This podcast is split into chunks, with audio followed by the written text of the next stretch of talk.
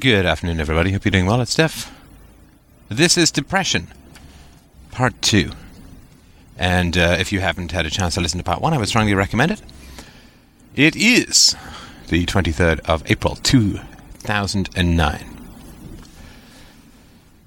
Now, when I look at psychological phenomenon, I try to take nothing for granted. I'm very much around the blank slate planet. In other words, when faced with anti-rationality, why would the response not why would the response be depression rather than say I don't know, sexual arousal or I don't know, uh, embarrassment or whatever. It, like, what is the correlate? Because emotions can be anything, right? Uh, they're like your dreams. They, they really could have developed into any kind of cause and effect response. So my question is, you know, why? Um, why would it be? Uh, why would depression be the response to irrationality rather than or anti-rationality rather than something else? Right. So, I mean, I, a podcast I did uh, a long time ago. Sort of, I sort of, well, why would abused kids be more prone to sort of hair trigger anger and selfishness and so on? Well, because we assume that children are abused because resources are scarce, and if resources are scarce, you want to grow up angry and entitled, right? Because otherwise you are going to be a pushover. When resources are, are available and, and there's an excess of resources, then cooperation is the norm. So if you're brought up well or you're brought up in a peaceful environment, then cooperation and reason tends to be more along your line, so to speak. Whereas if you're brought up in an abusive environment, nature simply assumes that resources are scarce and therefore you better be uh, kind of an asshole, right? And uh, at least have those tendencies, uh, and that's why you tend to be either you know hyper compliant. You're going to be in a hierarchy, or you're going to be hyper compliant or hyper aggressive or whatever. So, I I sort of start with like why why would any of this be the case, right? Rather than trying to explain it ex post facto, but look at it from like what adaptive need does this does this serve? Now, again, this is all just theory, right? As you understand, this is nothing proven. This is uh, just ways of looking at it that I have found to be enormously helpful. To change the ethics of society, to rewrite the ethics of society, is to really rewrite society. I mean, society is is uh, the sum of preferred behavior within a geographical region, always imagined to be universal, or at least prescribed that way to children, described that way to children to change the ethics of society, to challenge the ethics of society, is to challenge most people's fundamental and foundational reality. Right? So uh, people welcome you coming along and rewriting their ethics about as much as airplane manufacturers, if someone has the power to come along and rewrite physics, right? they, none of their planes will work and they have to start from scratch, right? So people do not welcome new ethics or challenges to existing ethics. You know, much like if you have to build a new building on the side of an existing building, you have to tear the existing building down, and there's a, a time of ruin, and then there is a time of building. And uh, nobody wants to live in the time of ruin, right? They want to live in the time of stability, they want to live in the, the new ethics, but they don't want to live in the time of ruin. And that's why people resist. And, you know, to some degree, from a short term standpoint, rationally so, they resist anybody who comes along and who is who openly expresses bewilderment, bafflement, and anger at the contradictions within the society that they live in. Right. So when you are uh, told G- Jesus loves you, and Jesus also invented or gave us hell to punish sinners, right? So Jesus loves you, and He'll throw you in burn forever if you disobey him. Well, that's kind of fucked up, right? I mean, that's a real contradiction for a kid, you know. I love you, and uh, if you don't obey me, I'm going to thumb screw your eyeballs forever, right? I mean, that's not uh, sane and that's not rational. And uh, you can sort of go on and on, right, about the, the stuff that uh, people are taught as children. Uh, you know, you should listen to your teachers because your teachers are smart and they know stuff and they're this and they're that and they're the other. And yet, we all experience teachers as incredibly touchy and immature and volatile. Uh, not all, but most, most of them, most of the teachers, or, or nondescript, or completely uninspiring, or you know, swollen up like a puffer fish and with petty power and just as prickly and dangerous to eat uncooked. uh, so there's all this nonsense that uh, people are taught, and and children, of course, see this. You know, it's it's bad to steal, but taxation is good, right? Don't take the other kids' toys, but taxation is good. Or it's bad to kill, but you know, nuke those gooks is the way to go. Uh, you know, in Southeast Asia in the 60s and 70s, right? So, uh, all of the rules that children are ground into an indignant powder underneath are uh, completely the opposite of what people support in the state, the violence, right? I mean, if your parents were to read a story of a man who found some drugs in his son's room and then locked him in the basement for five years and regularly beat him up, right? Uh, they would consider that to be horrifying, but then these very same parents will support drug laws which do precisely the same thing, right? So there's this insanity in the world, this uh, Alice in Wonderland, hard not to take as a joke if it weren't so brutal, life that, that we live with regards to our relationship to personal morality and institutional morality, uh, such as a church or a state and a school and so on. And it's all, it's all completely mad. And everybody kind of wants to sail along, spouting off moral rules and using moral rules to control and bully children. And then when those children come back to them with some honest and legitimate questions about those moral rules, the universality of those moral rules, uh, parents get, and teachers and politicians and uh, priests become, you know, mortally and morally offended at this. So we live in a world of absolute moral insanity. And in many ways, we are less crazy than we were in the Middle Ages. But unfortunately, we are less crazy, but we have far more capacity to do damage, and therefore the crazy has actually kind of gone up, right? More people die in a single day than in hundreds or thousands of years of warfare, like from the, in the First World War. And so our capacity to do damage has gotten so much greater that the insanity that we call morality in society has become more toxic than it was in the past. And the only reasons why our lives are not more toxic is because we have capitalism and science, uh, like the two empirical objective disciplines, and hopefully we can add moral philosophy to that, because if we don't, we are truly hosed. So, uh, people live in this moral insanity, this moral craziness. You know, where if, if you're a kid and you push another kid over and you take his toy, or you just snatch the toy, right, that's considered to be wrong, bad, you know? Don't do that. That's wrong. That's bad. You may be punished, you may be sanctioned, time out, or whatever. But the very school that you go to is paid for through the initiation or threats thereof of force against your parents.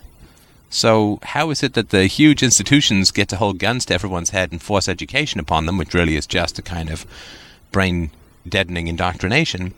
So, might makes right in the realm of education, surely one of the most important aspects of human life, but might does not make right if you want a toy in kindergarten because might is wrong, right? So might is wrong when it comes to a little plastic toy and a little push or a grab, but might is right when it comes to holding uh, guns to the heads of millions of people in order to numb and shred the brains of their children might then becomes right. But see, nobody wants to talk about this stuff. It makes people very uncomfortable to talk about these basic moral truths that children understand innately, right? I mean, we, we all we all understand this stuff innately, right? Uh, the first time we hear about soldiers, we're like, "What? I'm sorry, what? You put on a green costume and suddenly you can go and slaughter people and it's what? Good? Get the fuck out of here. Right?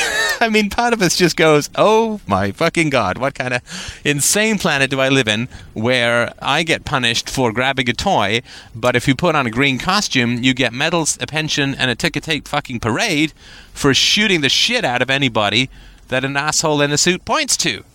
Well, we all understand that this is a sickness and an insanity. And it is a sickness really more than an insanity because the moral rules are both recognized and destroyed in the world, right? I mean, theft is bad, taxes are good, murder is bad, uh, killing in the name of your country is good. It's not about, we understand, right? This is all just savage moral insanity that we live under. And people, uh, they really don't want it pointed out, right?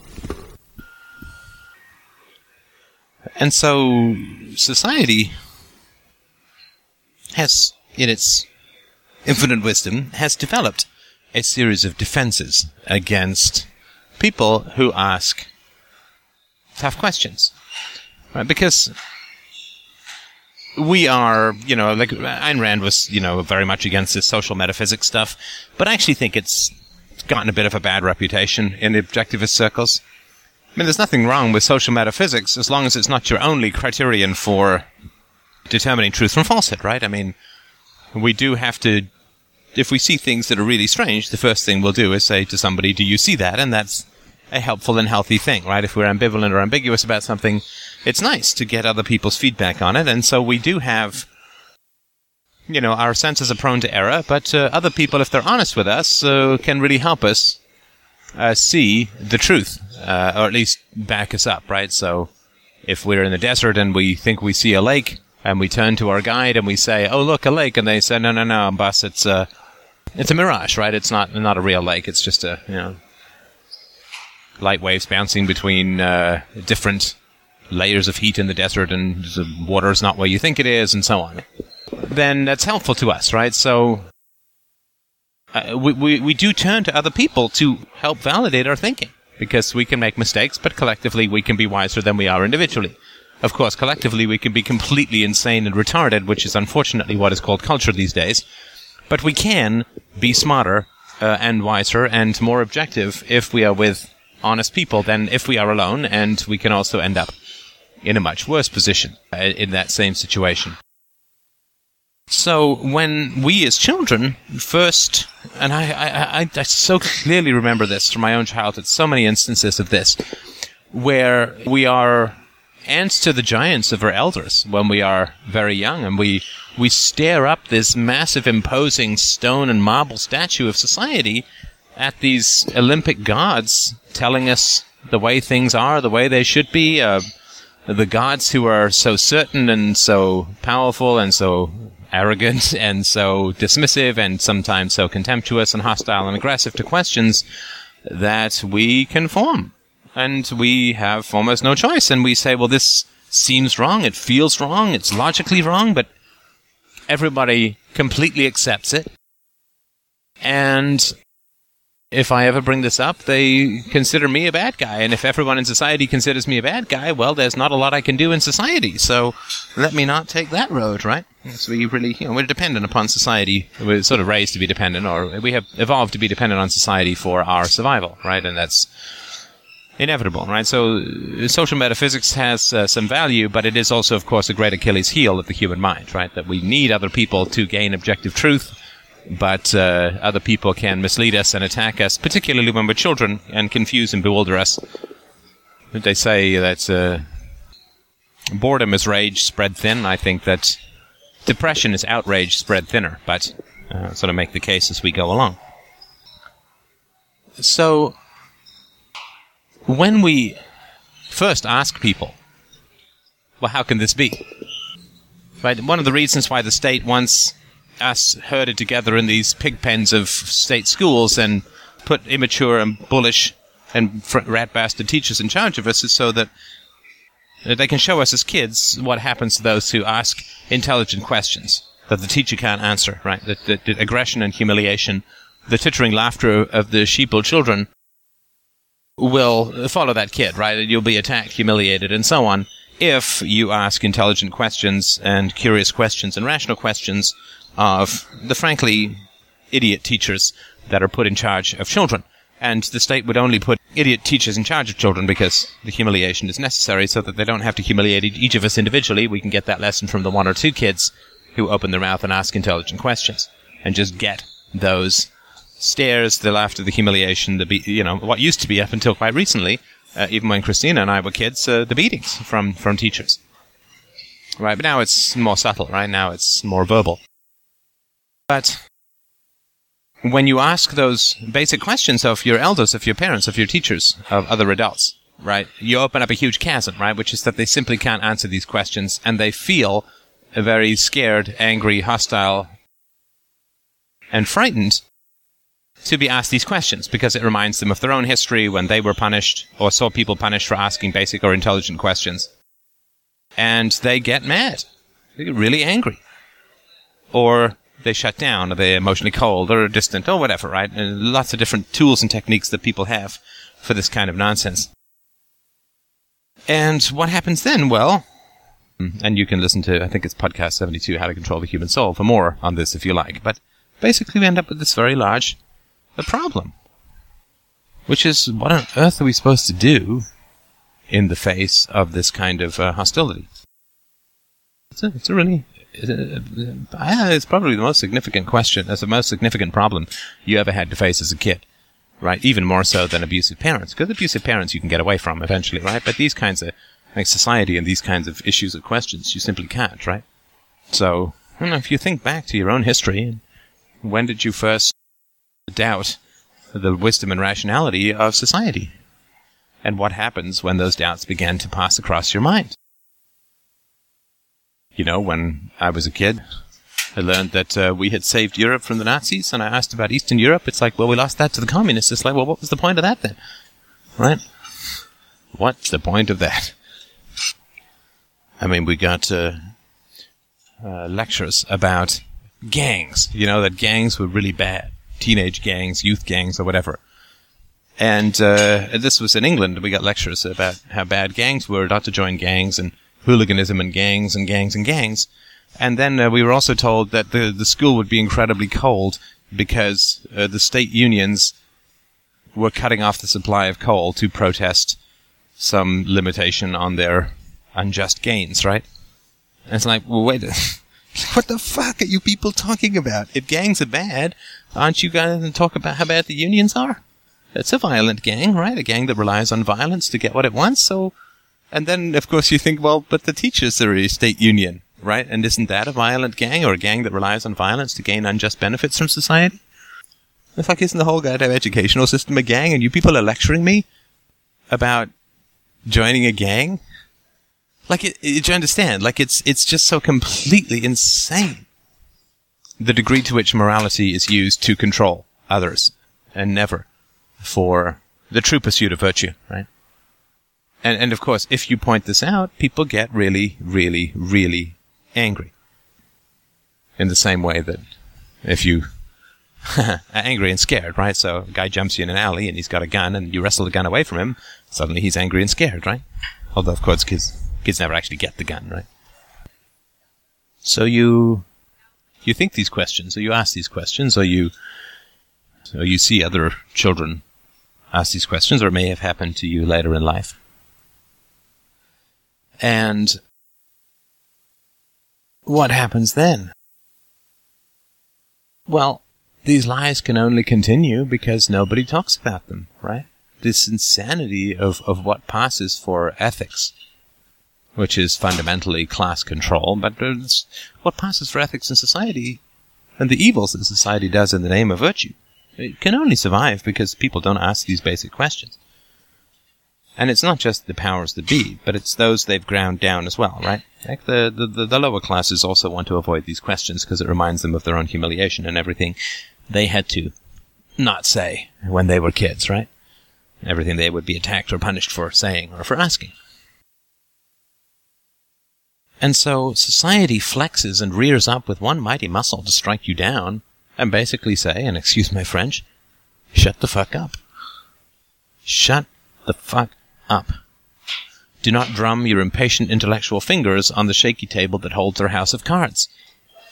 Because the whole goddamn thing will come down. Shut up. And in in my view, or to my way of thinking, and again, I'm not saying any of this is proven, but this is what I have found to be incredibly helpful in my own intellectual pursuits and moral pursuits. Depression is a way that society is a, is a way for society to inoculate the truth tellers. Depression is a way for society to inoculate itself against growth, change, challenge. Because it is such a house of cards, right? And there's two ways to achieve, there's three ways to achieve certainty in this world. And only one of them is truly certain, but there's, there's, there's only three ways to even feel certain in this world. One is just go along with the majority, you know, and just ride that social, metaphysical, cultural wave and just feel certain that way. That's number one. Number two is to just be insane and defensive, right? Because, you know, crazy assholes are always certain, right? That's kind of what makes them that way. Or number three, to sort of build your principles from the ground up, as we've been trying to do in this conversation over the past number of years. Uh, that's another way of achieving certainty. Certainty in a methodology and some pretty solid certainty in conclusions. And those who built their certainty on going along with the cultural majority, and that doesn't mean always the same, right? It can be whatever. It could be Wiccans, right, as opposed to Obama supporters, right? It could be, you know, radical feminists as opposed to deep ecologists, or whatever it is that's in your social sphere. Just go along with the majority opinion and get behind it, and you feel pretty certain. You're surrounded by like-minded people. And that's when social metaphysics is the dark side, right? It's the stupid conformity side.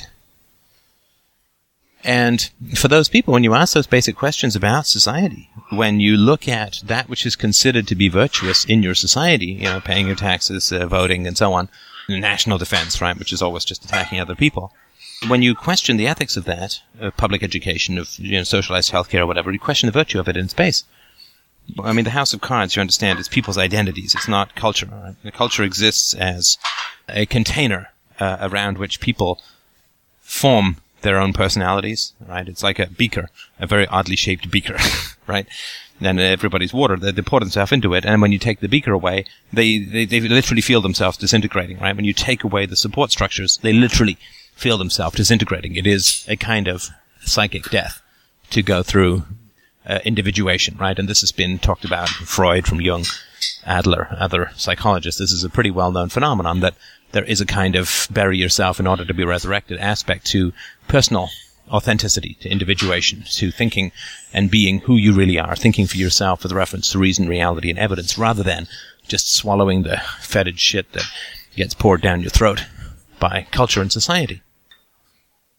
So if you have like the, the first line of defense for society is just petty, stupid humiliation that uh, that goes on in in the classrooms and at home, right? If you ask child of three asks, "Where's God? I can't see him," and everybody, ah ha ha ha, what a silly little boy, right? What a silly little question. How cute, how naive, right? So the first line of defense, which is very humiliating for a young boy or girl who's trying to understand the world and make sense of his senses and so on. So the first line of defense is just that petty, stupid humiliation that all children, the souls of most children are broken, like the back of a heretic on a medieval wheel. And then should the child, dear God, dare to persist in uh, in these questions, then uh, you know the backup is uh, direct attack and, and then humiliation and expulsion and all the you know uh, humiliation of the clan or of the family, uh, all of the standard ape-like tribal bullshit that goes on in the world.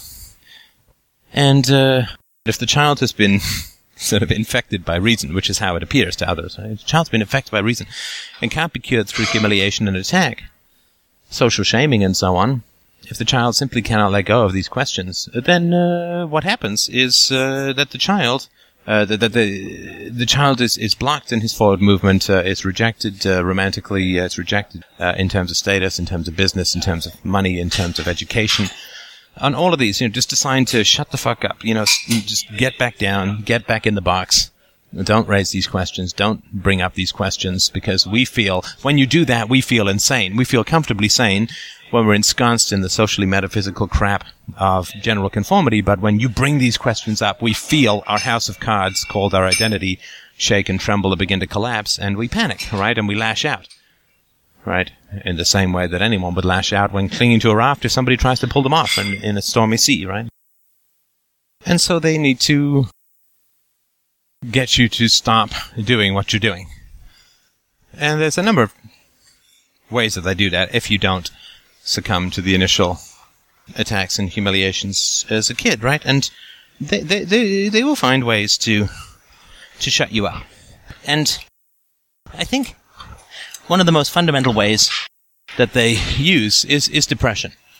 And when you parse it out, and this is again, it's all just my theories, right? I mean, you can look at this in your own life, see if it fits. I found this to be pretty true universally, but uh, this is not to say this is you. This is just ways that, that I found just incredibly helpful in my own life trying to deal with this stuff. The way that they that will get you to to shut up is is is is to undermine and hopefully kill your capacity for love. And that may sound strange, but it is it is true that you can't help people, you can't change the world, you can't help people if you lose the capacity to, to love. And this means love truth, and this also means to love the potential for the pursuit of truth and the achievement of truth in those around you. Not everyone, obviously, maybe not even many people. In fact, I would say probably quite a few at this point in the intellectual and moral development of the species. But if you lose the capacity to love both the truth and the potential of mankind, then you are as inoculated as if you had kowtowed to that first shotgun to the forehead humiliation that they hit upon you or other kids who asked basic intelligent questions about the world. If they can get you to give up on your love of the truth, right, which is what the teaching of relativism is all about, is to give people to give up their love of the truth and to make everything subjective and make everything appearance based. And you know that this is a psychological scar because people attack the truth, right? They attack any kind of objective truth. That is a knee jerk emphasis on the second word reaction of people to truth, right? So uh, if you put forward an objective truth, people will say there's no objective truth, thus declaring an objective truth. And they're blind to this insanity because it's not designed to find the truth. It's designed to attack anyone who puts forward an objective truth because an objective truth is the opposite and destroys the fetid foundations of the shit statue of culture, right? And it's all too funny for words, right? I mean, people say this about my approach to ethics, UPB, and it gets all people all kinds of mad, right? Hostile and, and weird, right? Fundamentally. And uh, they do this thing where they say, well, there's no such thing as truth. This theory fails. And it's like, well, if there's no such thing as truth, then there's no such thing as better or worse or right or wrong behavior and therefore me putting forward this theory is no better or worse than me doing the Macarena or strangling a cat. It's all equal. Right? A, a, dog has no better direction that he can run, let's say, or a shark has no better direction than that he should swim. So when you yell at a shark for swimming north, it makes no sense. I mean, it's ridiculous. All you're doing is you're saying there is a preferred direction if you yell at a shark for swimming north. But people do this, and right, so either there is objective truth, in which case use UPB to build something better, thus affirming UPB, or there's no objective truth, in which case there's no problem putting forward UPB because it's no better or worse course of behavior, right? It's like saying there's no preferred flavor of ice cream, but it's totally evil if you like vanilla. Like, but that's just crazy, right? And the purpose is to attack those who have any kind of certainty, because certainty undermines and destroys uh, culture, right? Truth undermines and destroys. Bigotry and culture is simply geographical, historical, regional, familial bigotry. And uh, when people have been really infected with relativism, they recognize, much more so than the absolutists, the danger of objective truth to their, not their belief systems, but to their personalities, to their identities, to their lives. Right? It is a cancer to them. And uh, so they will attack it, of course, right? That's uh, inevitable and tragic, of course.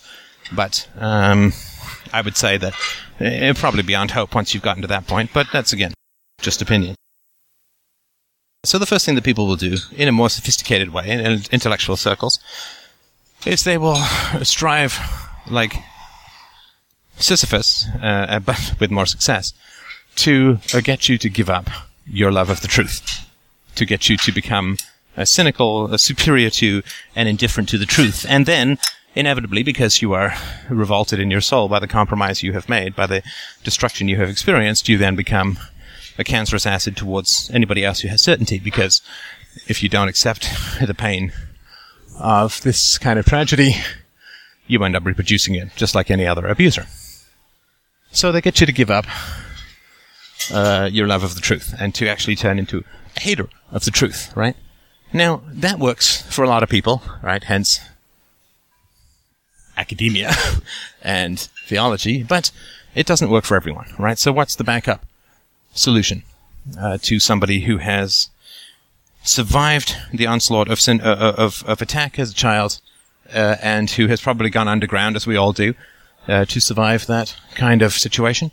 What happens next? Well, if somebody has survived the humiliation and attack and has managed to hang on to their love of truth, the next attack is their love of others, their love of the world, right? Because if somebody loves truth but hates the world, they're no danger to the bigotries of culture. If somebody loves the truth but hates the world and or hates people, can't love the truth and hate the world, but loves loves truth and hates people, uh, they're no danger because nobody will want the truth that he or she has. Because, you know, they, they hate you, right? They're not going to talk to you. Right, so in, in the former case, we have the kind of the, the relativist uh, who engages in society as a cancer against objectivity and reason and evidence.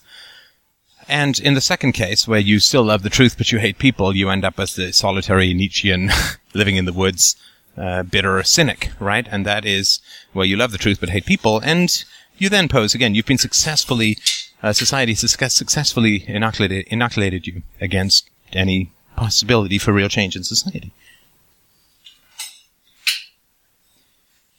And then you, uh, you're bitter, you're suspicious, you're cynical, you're hostile, you're, you know, you'll still pursue the truth probably, but you'll do it in such a way that nobody will want to get on board, right? Because if, I mean, everybody, and I, you know, I, to, to credit the people who defend culture, which is just about everyone, I mean, they're smart, smart, smart, smart little rodents, right?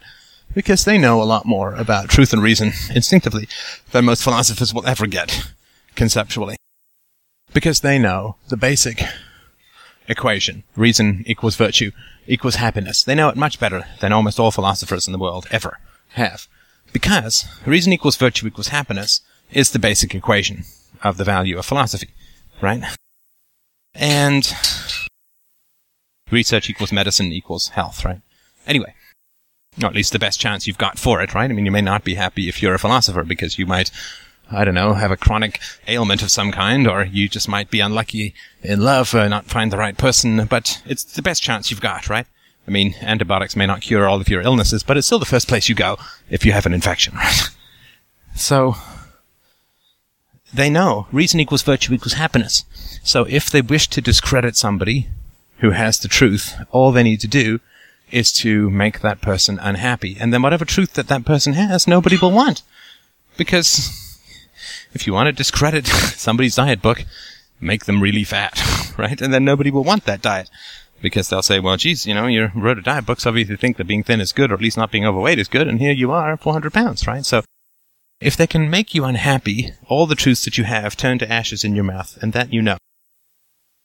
Right? So you, you understand, this is why I say that depression is a way of society inoculating itself against the change and the challenge of truth and reason and evidence empiricism, objectivity, reality, is that it will strive as hard as it possibly can to make the truth tellers as miserable as humanly possible. And that way, they're either cowed and crushed to begin with and turn against, right? So if you're a truth teller, you can't ever be indifferent to truth, right? If you just have that natural instinct for truth and reason and philosophy, I mean, just in the same way some people are just, you know, Tiger Woods is two years old and Johnny Carson sinking putts, right? Just natural talent for golf, right? Uh, he worked damn hard, but it's a natural talent, and some people have a natural talent for philosophy.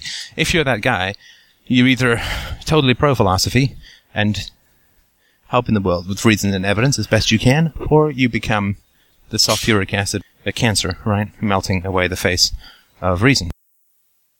Uh, you're not going to end up anywhere in between, right? So they're either going to enlist you by making you hate the truth and thus attack it, or they're going to Uh, render you inert by making you, if you can't, if they can't kill your love of truth, they kill your love of people. Thus alienating you from society and keeping you off the grid as far as changing anyone goes. And, of course, fundamentally, creating an irrationality within you, right? This is the basic syllogism that we philosophers have a great deal of trouble with, which is you can't hate the world for its hatred of truth.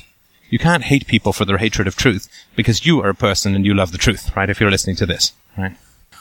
Uh, so you can't support the syllogism that people hate the truth if you are a person and you love the truth. You just have to work hard to stay positive to find other rare souls who keep this flame alight, despite the endless drizzle of humanity's darkness. So, if they can get you to hate truth, if they can get you to hate the world or hate people, then great. They're all done with you. Right now, the one thing that I've done is try it as hard as I can, and, and not in a fake way, but in a very real way. I try as hard as I can to uh, love truth, uh, love the world, love the potential, while at the same time not being a dopey kind of Jesus love, right? You know, love your enemies, everybody's great, you know, just be patient, they'll all come around. No, there's a, a damn side of evil in the world. The world is run by evil, and uh, we survive as best we can. We little, we little mice at the feet of the brutal historical dinosaurs, right? So there is uh, evil, but uh, we love truth, and we love those who love the truth. And that is the positivity and energy that I have uh, really tried to openly bring to what it is that we're doing in this conversation. So, if they can make you unhappy, then they're happy, so to speak, or at least it's about as happy as they're going to get. And that really is why you're depressed.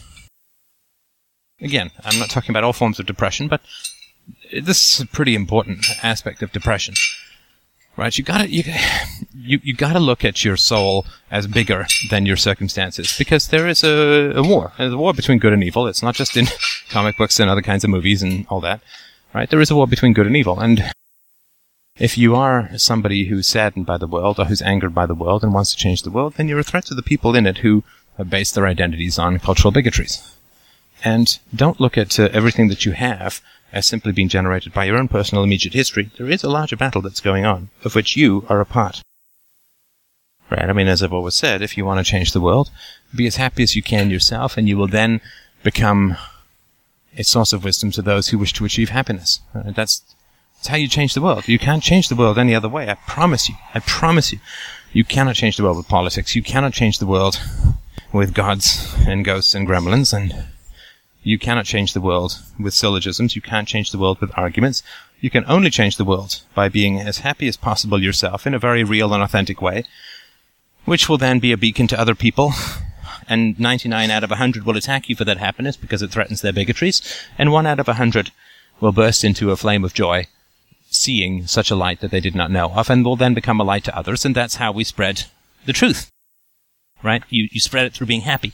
So if you are interested in philosophy and have retained some capacity for a love of the world, which I hope you have, because we have inherited the flames of truth from those who lit it before us, right? The baton of those who managed to find their way out through cynicism and hatred and despair and depression to light the flames that we now carry, and therefore we want to do what we can to light them for the next generation and the generation after until we do achieve the paradise of reason and evidence and truth in the world, which we will, and it will come. It will absolutely come. It is as inevitable as sunrise, and uh, it will not be overly long. We will not live to see it, but it will not be overly long.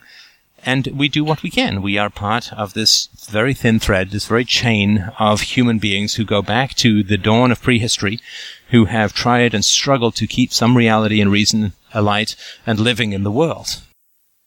And depression is society's way of inoculating you from having the capacity to change and help people, particularly the young, to see truth and reason in the world.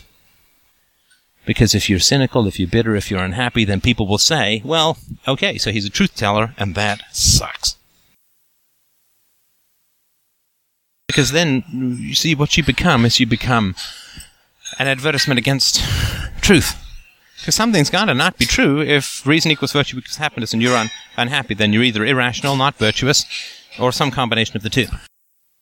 So if you're not happy, and again, I'm not talking, I'm just talking in terms of our potential to be happy given our relative circumstances, but if they can get you to be bitter and cynical and to turn against the world or to turn against truth, then you are an effective advertisement of how truth is bad. Right? And then they're happy because, you know, they're culturally successful and in conformity with all the crap that's around us. and uh, therefore they look happier than you, and therefore they must have more reason or more virtue, because reason equals virtue equals happiness, right?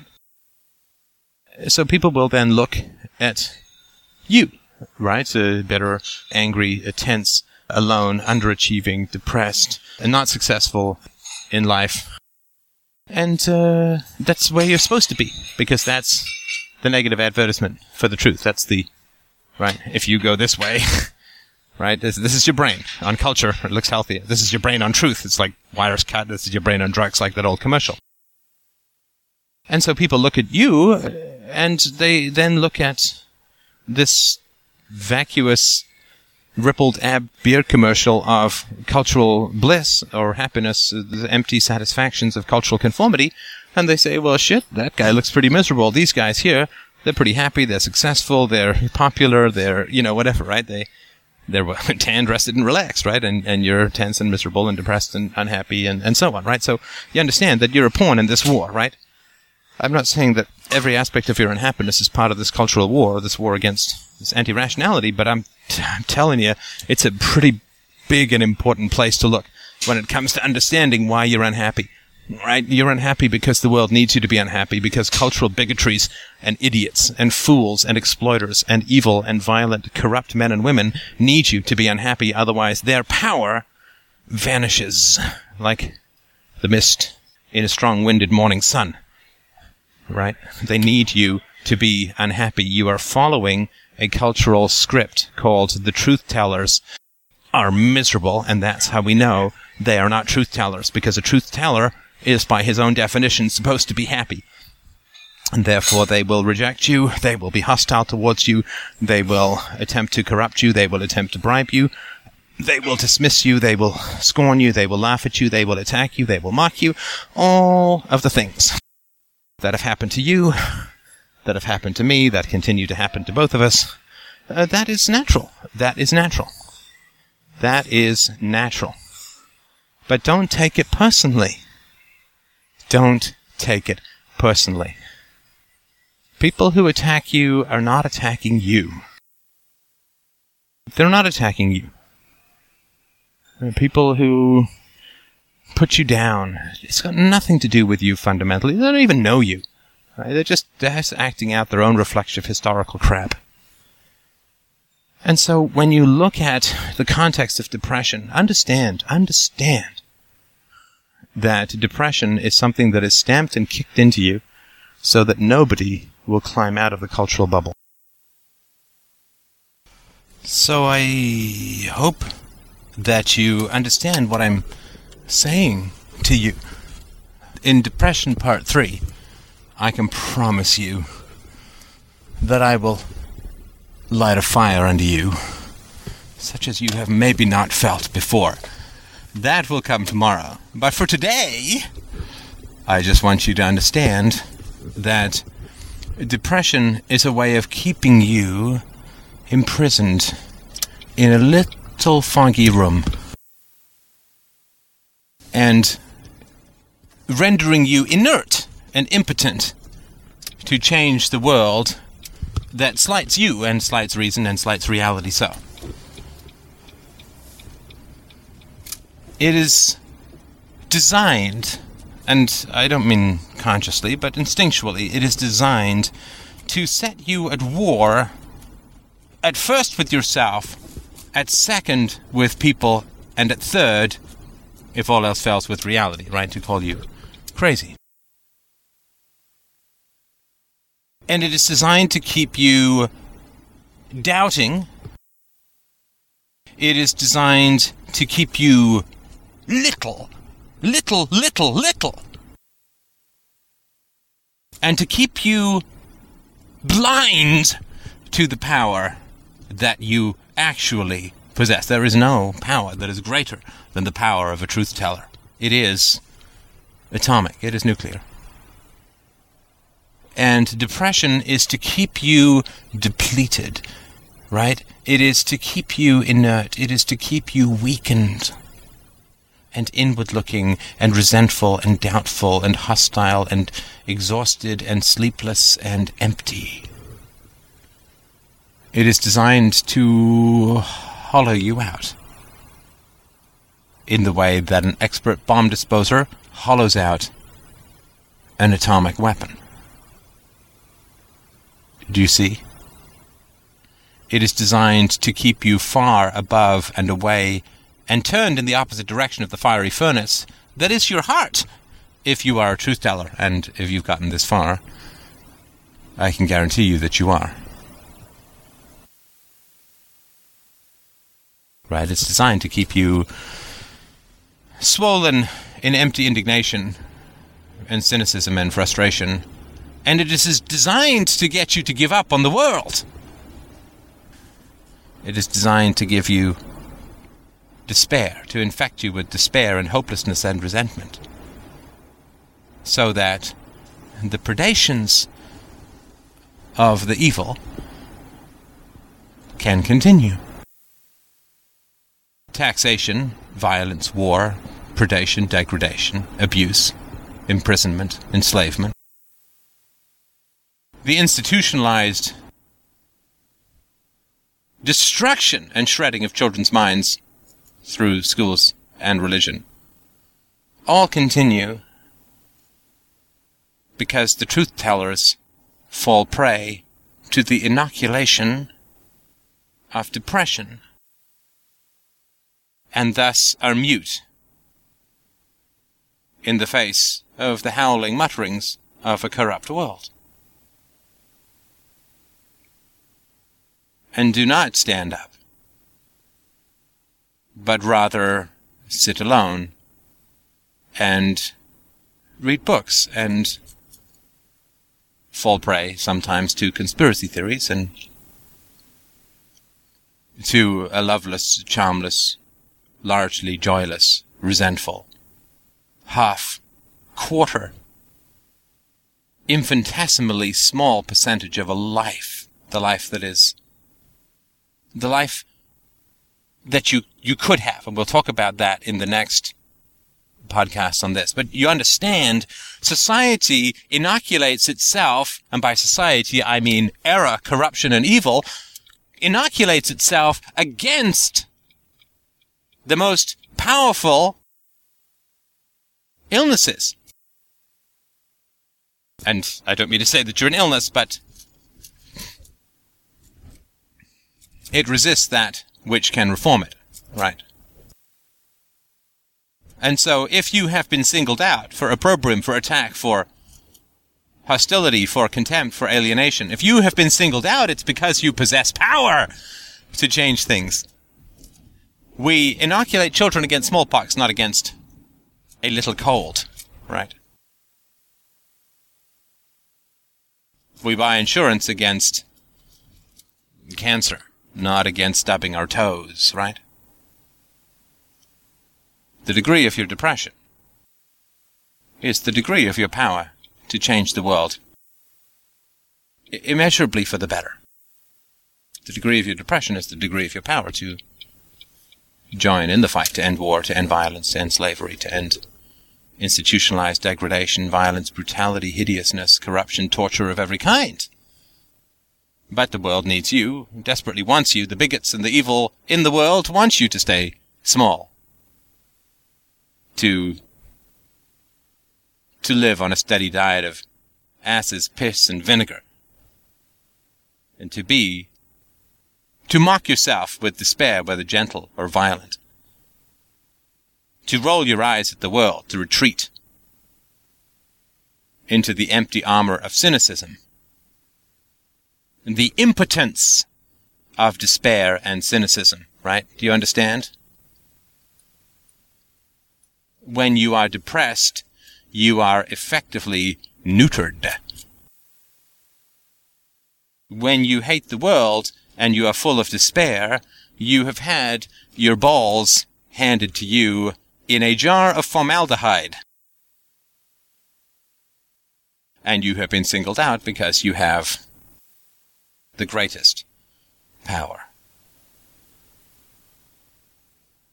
And we'll talk next about how to overcome the gentle grey slide into the ashen nothingness of despair and of resentment and all of the Lilliputian seasiders who tie down all giants.